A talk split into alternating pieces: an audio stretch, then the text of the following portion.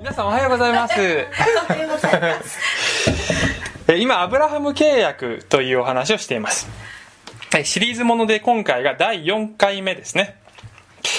そして、えー、これはですね、アブラハムという人物が神様からの語りかけを受けて冒険に出るお話なんですけれども、えー、聖書の一番最初の創世記というところに書いてある話です。そして今日はカナンに戻るという、えーまあ、副題でやるんですが、まあ、少し復習をしながらやっていきます。ところで先日私は、えー、日曜日の夜のはちじ頃、真っ暗になってから、まあ、ある場所に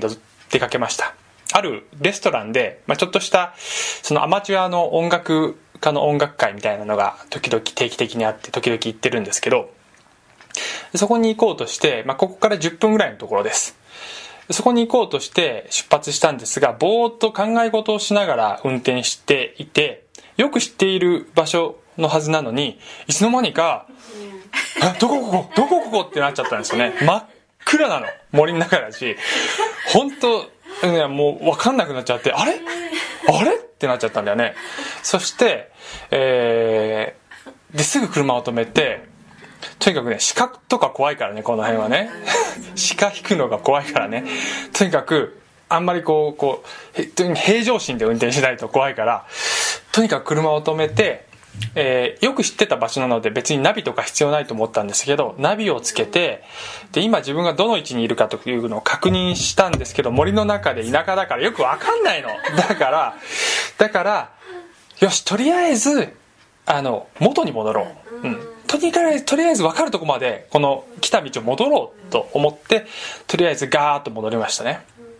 で、私の性格では今までの人生においてはどっちかっていうと、車とかで迷った場合はそこから何とかして目的地にたどり着こうと、こう一生懸命と、なんかいろんな道をぐにゃぐにゃ曲がって、なんとかそこからやろうとしちゃうんだよね。そういう性格なので、このさんじゅうきゅうねんかんの人生を通して学んだすごく大切なレッスンは、教訓は、大抵の場合うまくいかない。そういうめんどくさくても分かるとこまで戻った方が結局は時間の短縮になるケースが多いということが、まあ、やようやくこの年になってだんだん分かってきて、まあ、今回はそのようにして、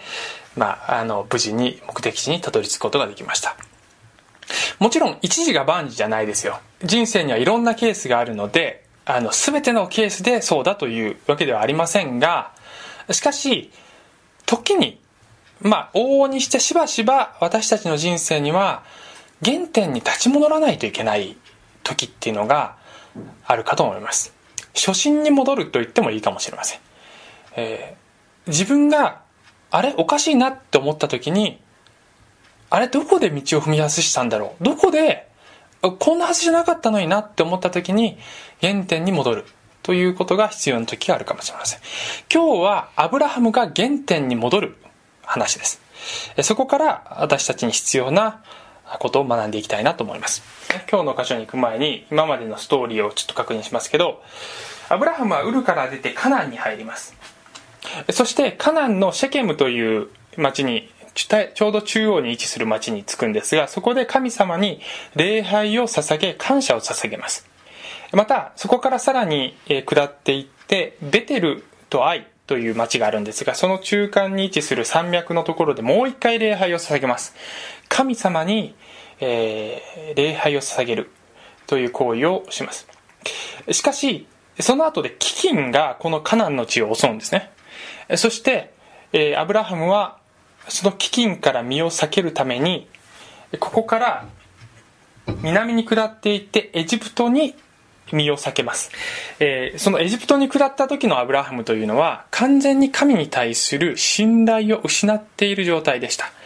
えー、先週話したのは、神に対する信頼や恐れを失うと、人やあるいはこの世のいろんなものを恐れるようになるという話をしました。アブラハムはそういう状態に、不信仰で神様に対する信頼を失っている状態に陥ってしまっていた。それがアブラハムのエジプト避難のとエジプトに避難した時の状態だったというのが先週の話でした。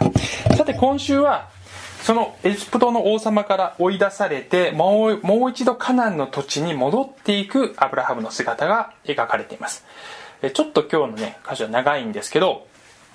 えー、読みたい人いきますかいきますかいつもすごく上手にえそうですかかもかもしれません。創世記じゅうさん章いち節からじゅうはち節。それでアブラムはエジプトを出てゲネブに登った。ネゲブですネゲブに登った彼とちょっと笑い始めると、はい、大丈夫かしら彼と妻のサライとすべての所有物とロトも一緒であった。アブラムは家畜と銀と金とを非常に富んでいたとに非常に富んでいた。彼は他の方がいいと思います。気づきましょう、はいはい、彼はネゲブから旅を続けてベテルまで、すなわちベテルとアイの間で初めに天幕を張ったところまで来た。そこは彼が以前に築いた祭壇の場所でもあるあ祭壇の場所である。そのところでアブラムは主の皆によって祈った。アブラムと一緒に行ったロトもまた羊の群れや牛の群れ天幕を所有していた。その地は彼らが一緒に住むのに十分ではなかった。彼らの持ち物が多すぎたので彼らが一緒に住むことができなかったのである。その上アブラムの家畜の牧者たちとロトの家畜の牧者たちの間に争いが起こった。またその頃その地にはカナン人とペリジ人が住んでいた。そこでアブラムはロトに言った。どうか私とあなたとの間、また私の牧者たちとあなたの牧者たちのとの間に争いがないようにしてくれ。私たちは親類同士なのだ、なのだから全地はあなたの前にあるではないか。私から別れてくれないか。もしあなたが左に行けば私は右に行こう。もしあなたが右に行けば私は左に行こう。ロトが目を上げてヨルダンの低地全体を見渡すと、主がソドムとゴロマをゴモラを滅ぼされる以前であったので、その地はソアルの方に至るまで主の園のように、またエジプトの地のようにどこもよく潤っていた。それでロトはそのヨルダンの低地全体を選び取り、その後東の方に移動した。こうして彼らは互いに別れた。アブラムはカナンの地に住んだが、ロトは低地の町々に住んでソドムの近くまで天幕を張った。ところがソドムの人々は横島なもので、主に対しては非常な罪人であった。ロトがアブラムと別れて後、主はアブラムに仰せられた。さあ、目を上げてあなたがいるところから北と南、東と西を見渡しなさい。私はあなたが見渡しているこの地全部を永久にあなたとあなたの子孫とに与えよう。あな、私はあなたの子孫を地の塵のようにならせる。もし人が地の塵を数えることができれば、あなたの子孫をも数えることができよう。立ってその地を縦と横に歩き回りなさい。私があなたにその地を与えるのだから。そこでアブラムは天幕を移して、ヘブロンにあるマムレの樫の木のそばに来て住んだ。そしてそこに主のための祭壇を築いた。はい。えみさんお疲れ様でした。笑い上手。はい。今日のお話のポイントは、ずれていることを自覚したら原点に戻るべし、変えるべしというのが一つ目です。ずれているというのは何からずれているかというと、神の御心からずれている、神様から離れてしまっている、何か自分が、えー、信仰的でない歩みをしているのではないかということに気づいたときは、まず原点に戻れという話をします。もう一つは、自分を過信せずに誘惑を警戒するということ。自分は誘惑に強いから大丈夫って思わずに、誘惑っていうのはですね、この世にたくさんありますので、また話を後でしますけども、えー、それを警戒していきましょうという話をします。これがまあポイントであり結論です。先に結論を言っちゃいます。はい。さて、さっきの話を少し、えー、復習していきますけど、えこの時点ではまだ名前はアブラムなんですよね。後でアブラハムという名前になります。妻はこの時点ではサライですけども、後でサラという名前に変わります。えー、私の言葉の中ではアブラムと言ったりアブラハムと言ったり、えー、しますけど、まあ、同じ意味だと思ってください。さて、アブラムは、まあ、エジプトに行って、えー、エジプトの王様に追い出されて、そしてネゲブにも登ったと書いてますが、ネゲブというのはカナンの地の中の南の方に位置する、まあ、一帯のことです。つまりカナンに戻ったということです。カナンの南の方に今来ましたよと、えー、彼と妻のサライと全ての所有物とロトロトというのは、えー、アブラムの甥いです。もう一緒であったと。アブラムは家畜と銀と金とに非常に富んでいた。もともとエジプトに下る前から、えー、アブラムはある程度富んでいましたが、エジプトから出るときにエジプトの王様が家畜とか、えー、奴隷とかあ男女の奴隷とかをいっぱい持たせて、えー、エジプトから追い出したので、えさらにですね飛んで戻ってきちゃったわけです。えそして、えー、さん節、彼はネゲブから旅を続けてベテルまで、すなわちベテルとアイの間で初めに天幕を張ったところまで来た。そこは彼が以前に築いた祭壇の場所である。祭壇というのは、えー、神様に礼拝を捧げるために、まあ、この、この当時はですね、動物を、えー、犠牲として、この祭壇の上で犠牲として捧げて、神に礼拝を捧げるということが行われていましたが、えー、その祭壇を、まあ、至るところで築くわけですね。祭壇を築いたというふうに書いてあると、それは神にそこで礼拝を捧げたという意味です。そのところでアブラムは主の皆によって祈ったって書いてます。え主の皆、えー、主というのはこれは言語ではヤハウェという言葉です。ヤハウェというのは神様のお名前、固有名詞です。えー、じゃあなんで聖書ではヤハウェという固有名詞で書いてないのかというと、えー、神様のお名前を直接、えー、口にするのは恐ろしいことだというユダヤ人の伝統があって、直接お呼びせずに主、我が主という言葉で呼ぶようになった。その伝統がそのまま引き継がれて、今聖書では主という言葉になってますが、えー、旧約聖書、まあ、新海約聖書、私たちが使っている新海約聖書でこの主という言葉は太文字で書かれています。で、太文字で主と書かれているところは言語ではヤハウェという神様のお名前だと覚えてください。えー、ですから主というのはね、ちょ、ちょっと変な訳なんですよね。実際にはヤハウェという固有名詞で本当は言うところだ、言うべきところだと思います。えー、坂本隆っていう、まあ、言わずにあの牧師のあの人って言ってるようなもんです、なんとなくね。うん、さて、えー、ちょっとここまででストップして、さっきの地図、あの位置関係もね、なんとなくわかるといいかなと思うんですけど、これがカナンの土地だっていうふうに、えー、言いました。で、この四角でくくった部分をさらに拡大してみます。そうするとこうなります。ここが地中海で、そしてここの一帯がそのカナンの土地なんですよね。そしていわゆる有名な死海っていうのがここにあります。デッドシーって言いますね。で、ヨルダン川っていうのがこのえー、死海と、そしてここにですねガリラヤ湖っていうのがね、よく新約聖書にも出てきますけど、えー、をつなぐそのヨルダン川っていうのがあるわけですね。で、えー、アブラハムはこの南の方からも登っていって、そしてこの星マークのベテルというところに来まして、これはですね、えー、最初にアブラハムがこの地に入ってきてにかいめに祭壇を築いて、そして神様に礼拝をした場所です。で、そこは山脈のですね、まあ、非常に高いところにあるので、すごく遠くまでこのカナンの土地を見渡すことができた、そういう場所です。もう一度この地図は後で出しますけど、なんとなくこういうイメージを持ってください。そして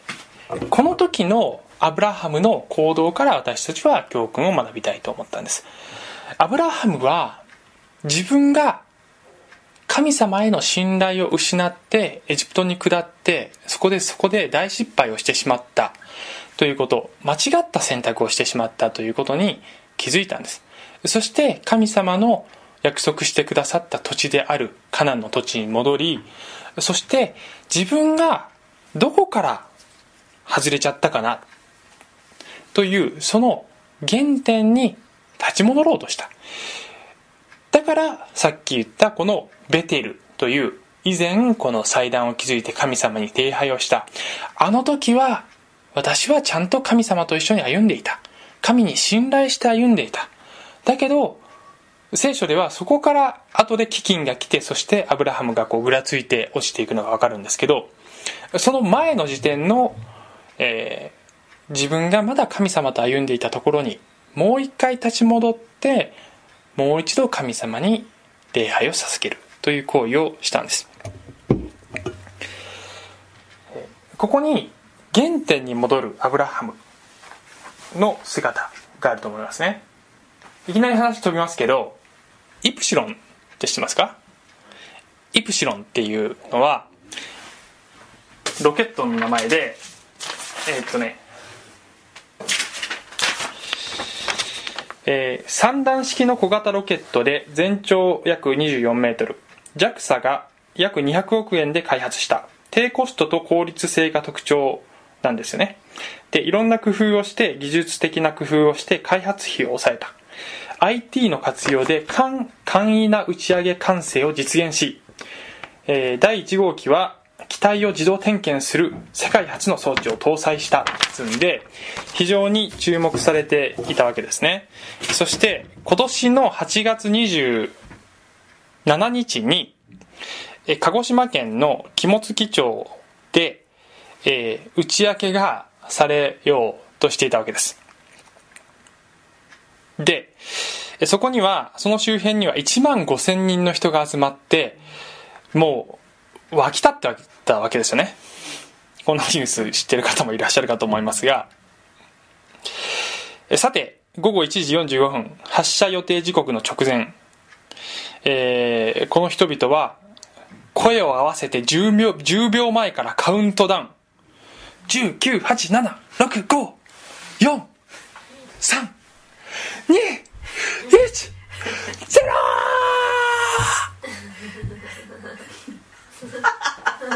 ってなっちゃったわけですよね。ね、打ち上げられなかった、飛ばない、飛行機飛ばない、飛行機じゃないロケット飛ばない、シーン、何何どうなってんのどうなってんのってなっちゃったわけですよ。おかしい、失敗みたいな声がいっぱい飛び交って、えー、いちまんごせんにんは肩を落として家に帰りました。そういう話がありましたね。何が原因だったのか、後で、えー、それが報告されました。情報の伝達が れいてんれいななびょうずれたって言ったんですね。これはロケット側と地上の管制官の方のその情報のやり取りのタイミングが、時間差ができちゃったっていう、えー、れいてんれいななびょうずれちゃったっていうことです。で、これはですね、あのーまあ、ある人がこういうふうに表現してるんですけど、これはいわば例えば A さんと B さんのふたりがあらかじめこう決めておくことにすると、 A は B さんにれいじちょうどに電話をするよと、で B さんはれいじに電話がなければトラブルと判断するという決め事をしておくというわけです。で、A は予定通りれいじちょうどに電話をかけた。ところが発信ボタンを押してから B の電話の着信音が鳴るまでには数秒かかると。これを待たずに B は電話がかかってこないからトラブルと判断したっていうね。もう分かりやすいでしょ。そういうことなんですよ。つまり、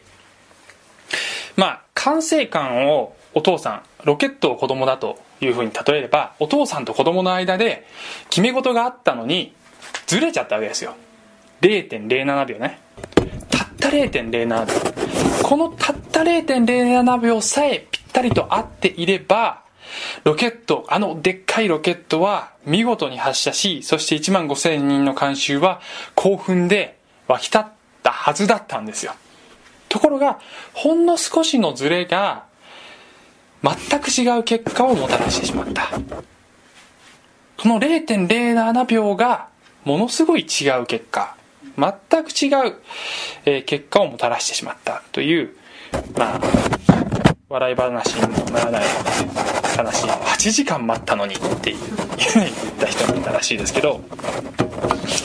なっちゃったわけです。お父さんと子供の息が合わなかったんですよ。息がね、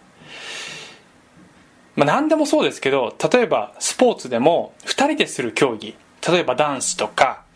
あるいはまあ最近人気のフィギュアスケートのペアでするフィギュアスケート、ぴったり息が合ってないとダメなんですよ。いちびょうもうズレがあったらもうもうダメですよね。あるいは何でしょうかね、うーん、他にいい例え、そうそう、二人三脚で走るとき、二人三脚でレースをするときに、この合わせている足が れいてんれいごびょうでもずれたらもう走れないですよ。ぴったり息が合ってないと走れないんですよね。で、私たちは聖書によると、私たちの作り主である神様とぴったり息を合わせていきなさい、そうでないと、えー、しばしば間違った方向に進んじゃいますよっていうふうに聖書では言ってるんです。もちろん私たちは人間で、えー、失敗をする人間ですので、生物ですので、えー、もちろん息が合わずに、神様と息を合わせずに離れてしまったり、失敗してしまったり、罪を犯してしまうことがあるわけですけれども、あるわけです。そしてしかし歴史上には完璧に父なる神と息を合わせて歩んだ人が一人います。それがイエス・キリストです。イエス様は私と父とは一つであるって言われました。あるいは、えー、私は父の御心を常に行っている、父に命じられたことを全てその通りにするのだというふうに言われました。完全に父なる神と息を合わせて歩んだ父なる神の一人子、それがイエス・キリストです。しかし私たちの私たち人間はしばしば失敗してしまう。それは神様もご存知です。私たちにとって必要なのは、失敗した時、ずれちゃった時、神様からあれおかしいな、こんなはずじゃなかったのに、もっと前は神様と親しく歩んでたのに最近なんかそうなってないな、神様の御心よく分かんなくなっちゃったな、恵みとか喜びがなくなっちゃったなっていうような時に、その時に原点に立ち戻れるかどうかということが私たちにとっての大切な点だと思います。失敗するんですよ。でもその時に戻るかどうか、えー、最初のどこから迷ったか、それを吟味して戻るかどうかが私たちにとって大切なことです、えー、この言葉は、ここに書いてある言葉は、これは黙示録、さっきのはですね、聖書の旧約聖書の一番最初の創世記でしたが、これはですね、旧新約聖書の一番最後の書である黙示録、まあ、世の終わりのことについて書いてある予言の書ですけども、ここにイエス・キリストの言葉として象徴的に、えー、各地にある教会に、えーまあえー、アドバイスとか叱責の言葉が、えー、述べられているななつの教会に対するそのイエス様のメッセージが書かれてあるんです。その中にエペソにある教会というですね、エペソの教会に宛てた手紙というか、まあ、イエス様のメッセージがあるんですが、こういう言葉があるんですね。エペソにある教会の御使いに書き送れ、右手にななつの星を持つ方、ななつの金の燭台の間を歩く方が言われる。これはイエスのことを指している象徴的な言葉です。ちょっと短くしてますけど、さんせつ、あなたはよく忍耐して私の名のために、つまりイエスの名のために耐え忍び疲れたことがなかった。しかしあなたには非難すべきことがある。あなたは初めの愛から離れてしまった。それであなたはどこから落ちたかを思い出し、悔い改めて初めの行いをしなさい。もしそうでなく悔い改めることをしないならば、私はあなたのところに行ってあなたの燭台をその置かれたところから取り外してしまおう。というふうにイエス様が忠告、警告している場面があります。あなたは初めの愛からそう離れてしまった。イエス・キリストを信じた時はあんなに喜んでたじゃないか。私と歩み始めた時はあんなに私を大好きだと言って信頼して歩んでたじゃないか。しかしあの時のあの愛はどこに行ったのか。それをあなたは忘れてしまったじゃないかというふうにイエス様は悲しくここで語っているわけです。だからどこから落ちたかを思い出し、どこから逸れてしまったかを思い出して、もう一度原点に立ち返りなさい。そうでなければあなたの燭台を取り外そう。つまりあなたは輝けないよ。あなたは原点に立ち戻らないとイエス様の輝きを照り輝かすことはできないですよというふうに言っていらっしゃる、そういう言葉が書いてあるわけですね。さて、ですから、えー、私たちはもし自分がおかしいな、ずれてるな、昔は違ったなと思えばそこに変えるということをぜひやってみてください。私はですね、あの四式の仕事をいつもホテルでやってます。で、一番最初に式の始めで、まあ、お祈りをするんです。新郎新婦が目の前に立って、じゃあまず祈りましょうって言ってみんなに心を合わせてくださいって言って祈るんですけど、いつもしている祈りがあります。それはどういう祈りかっていうと、神様どうぞ今日のこの誓いがお二人にとって真実なものとなるように、お二人が後になって今日のこの誓いを思い出すたび、この結婚式を思い出すたびにお互いへの愛を新たにし確かにすることができるような、そんな真実な誓いへと二人を今日導いてくださいという祈りをいつもしてから始めています。それは、えー、その言葉の意味通りの意味です。お二人が結婚生活の中でだんだんマンネリ化していったりとか、えー、するわけですよ。その時にあの時の誓いを、あなたを必ず愛し通すよという誓いをどうぞ思い出してください、思い出させてあげてくださいという祈りです。えー、私たちも神様との関係で同じことが言えます。えー、神様と一緒に歩んでいた日々をぜひ思い出して立ち返るということが必要だと思ったら、ぜひそうしてください。あるいは今、えー、まさに新鮮な、あの神様を信じたばかりで新鮮な時を、ね、あ歩んでいるという方は、ぜひやがてそういう時期は終わるかもしれません。えー、ずっと感情的に続くものではないかもしれません。しかしその時にもう一度思い出すということをぜひやってみてください。ちょっと時間がやばくなってきたので次の話に移りますけど、次のポイントは自分を過信せず誘惑を警戒するという話なんですけど、もう一回さっきの話の途中続きから読みますけどもね、えー、さてご節、アブラムと一緒に行ったロトもまた羊の群れや牛の群れ、天幕を所有していた。その地は彼らが一緒に住むのには十分でなかった。彼らの持ち物が多すぎたので彼らが一緒に住むことができなかったのである。つまり放牧地とか、あるいは水っていうのが限られているわけです。しかし彼らに家畜がいっぱいあったので全部を賄うことができなかった。それでピリピリしてきちゃって、今度はアブラムの家畜の牧者たちとロトの牧者たちの間にいさかいができちゃったわけですよね。そしてアブラムはロトに別れようっていうふうに言うわけです。それはもちろん近くにいて仲良くしていることができるのができたら一番いいけれども、いさかいばかりになってしまうぐらいならば別れよう、距離を置こうというふうに言うわけですよね。私たちの人生の中でも、えー、時々こういう知恵が必要になることはあるかと思います。えー、もちろん友達、家族、いつも仲良くすぐそばにいることが一番いいかもしれないですけども、人間ですからなかなかうまくいかない時だってあります。その時に、えー、いさかいばかりになるよりは距離を置いて平和を保とうという、そういう知恵が必要な時もあるかと思います。アブラハムはこの時にそういう知恵を働かせ、この老いに向かって言うわけですね。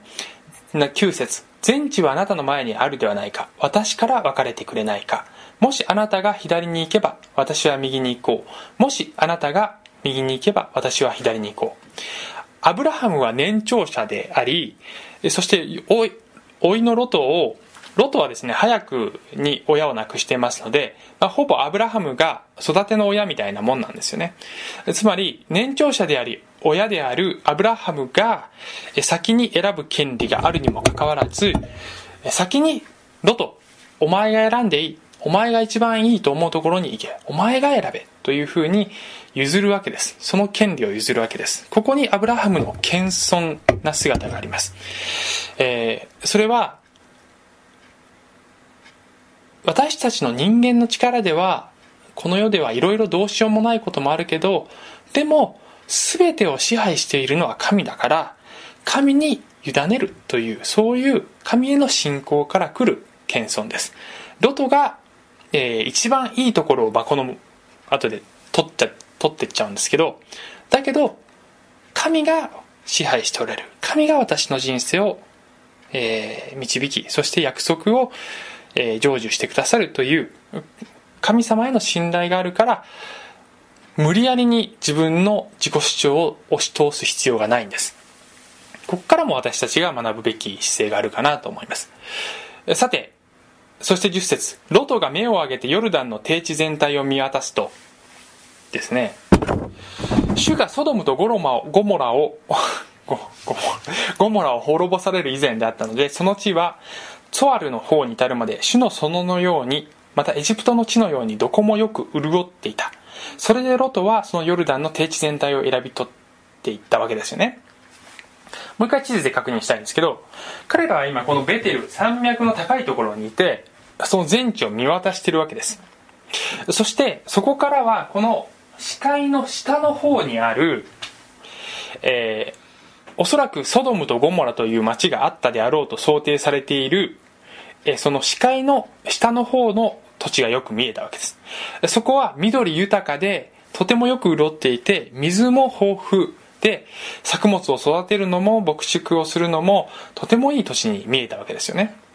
つまり、えー、そこから見える中で一番いいと思うところをまんまとロトは、えー、選んでいっちゃうわけです。全く遠慮せずねで、まあ、それはもちろんアブラハムが先選んでいいよって言ったから、じゃあそこあの一番いいところ選ぶねって言って選んでいっちゃったわけですよね。えそして、えーえー、そこを選ぶわけですが、そこは主の園のように、またエジプトの地のようにという言葉があるわけです。どこもよく潤っていた。ここにですね、これを書いた作者のえー、微妙なその感情というか、あの隠れた意志が意図があるような感じがしますね。主の園っていうのはエデンの園のことです。創世記の最初に出てきます。主の園は素晴らしい場所でしたが、しかしそこで何が起こりましたか。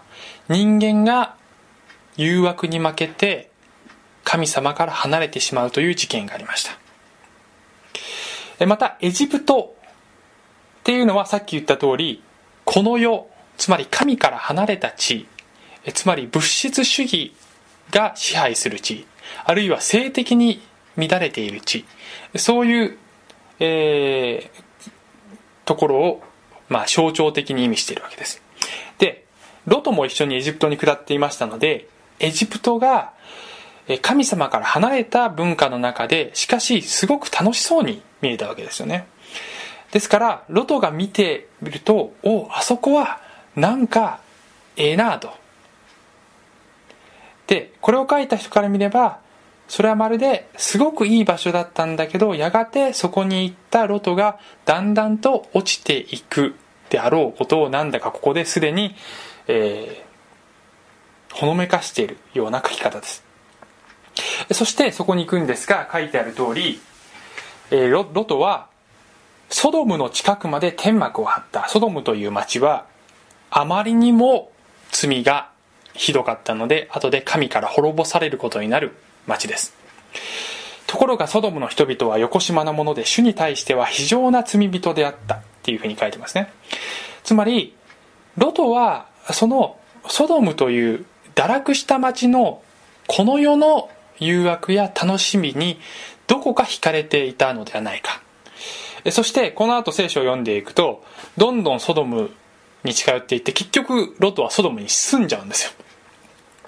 で、この時点ではロトはそこまで考えてないかもしれない。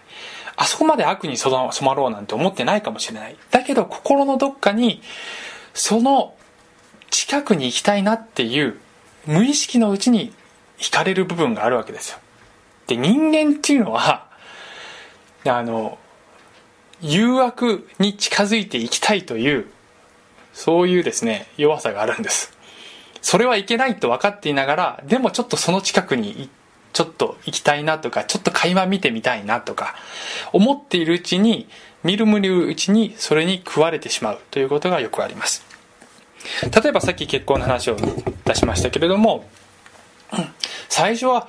まさか自分は不倫はしないと思っている人が、でも心の中ではどっか不倫みたいなことに憧れてたりするわけですね。で、世の中では映画とかドラマとか小説で不倫というものを美しく描いている作品がたくさんあります。まるで純粋な愛がそこにあるかのように、不倫のストーリーを不倫することを是認しているかのような、それがなんだかとっても魅力的であるかのように描いているいろんなドラマや映画や小説がありますね。で、それはとても魅力的に見える。しかし罪というのはしばしば最初はすごく魅力的に見えるんだけど、その先には、えー、死に至る道があることもしばしばあります。罪というのはそういうものなんです。箴言というところ、これは旧約聖書の書ですけども、人の目にはまっすぐに見える道がある、その道の終わりは死の道であるという言葉があります。アメリカの、えー、有名な牧師であるチャック・スミスという人は、賢い人は自分の行く道の先に何があるかを見分けるというふうに表現しました。えー、ロトも別に罪に染まろうなんて考えてない。だけどなんとなくなんとなくそっちの方に行きたいというふうになっていくわけです。ここにアブラハムとのですね、対比があるわけです。アブラハムはエジプトに下り、そしてそこで失敗してしまって原点に立ち戻った。一方でロトはエジプトに下り、そこの罪の習慣に憧れ、そしてだんだんとそっちの方に、えー、落ちていってしまうわけです。話変わりますけどまた話変わりますけどこれ何のスポーツか知ってますか？イエス、パラグライダーです。パラグライダーやったことありますか？私とみのりはスイスを旅行した時にスイスの山々を見下ろしながらこれをやりました。えー、もちろんライセンスは持ってないので、あのタンデムフライトって言ってね、あのインストラクターが背中にぴったりくっついてくれてふたりで飛ぶんですよ。で、まあね、すごいよ、うん、すごいよ、もう本当にあのだけどね、やめた方がいいです。酔いやすい人はものすごく酔うの、すっごく酔う。もうもうですね、地上もうでにじゅっぷんのフライトだってだったんですけど、あのにじゅっぷんかん耐えられなくて、あですいません降ろしてくださいって言って途中で降りて、でもう青空と野の花畑と見事な山々をのど真ん中で私はうえーって吐きましたねすいません、汚い話でもうね、本当に。だけど最初に飛び出す時の爽快感たるや、ね、あのここにね、後ろにインストラクターがついて、じゃあこの山の上の方に登ってこうお顔をダラダラって駆け下りて、でふわっていくわけです。そしてうわーでこう空中に飛び出すわけです。その時の爽快感たるやですよ。うわー、すごーいってなるわけですよ。気持ちいいっていう、もうそのね、もうなんか自由な感じで、あれこれぐるぐる回るんですよね、こうぐるぐるでぐるぐる回るっていう口にだんだんと気もだんだんとね気持ちでもね自分で認めたくないの、それをこんなにねお金もいっぱい払ってこんな体験をしてて気持ち悪いなんて認めたくないの。だから最初はね、うわー気持ちいいなー、うわー綺麗だなーって言ってて気持ちいい気持ちいい気持ちいいなー、あれあれ、うん、気のせい気のせい気持ちいいなー、おー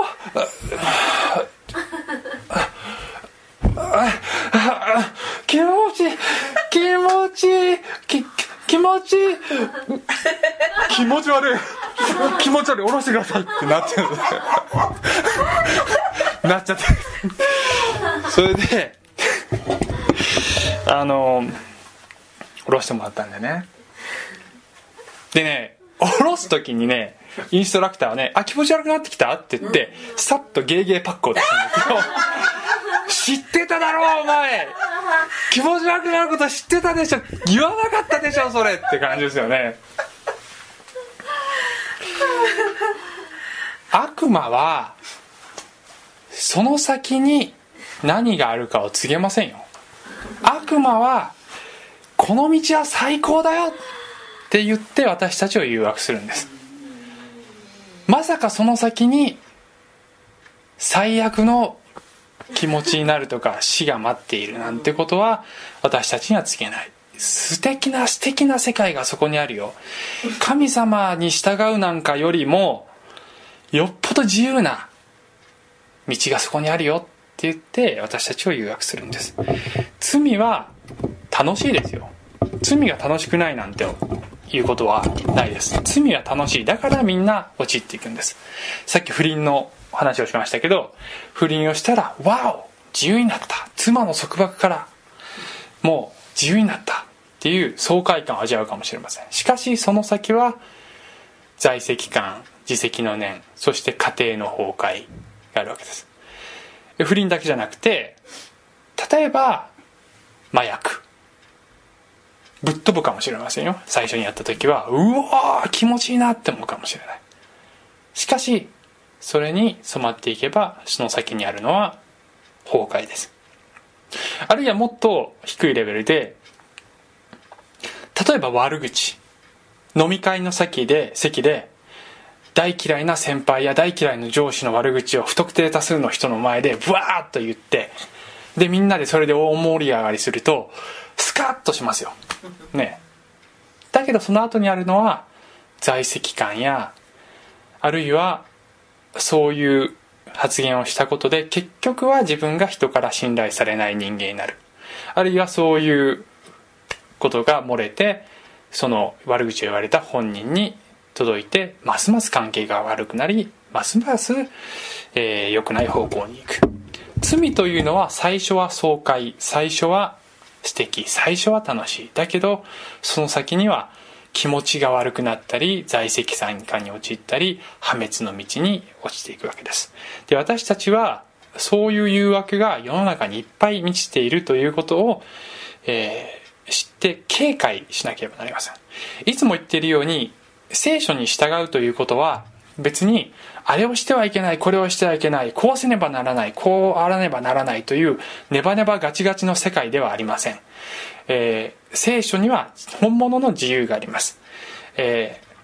ー、しかしその一方で世の中には危険な誘惑がたくさん満ちているということもまた事実であり、そういう誘惑から自分を守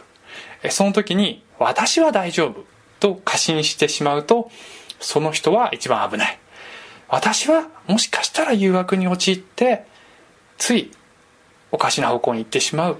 かもしれない人間だと思って警戒している人の方がかもしれません。さて、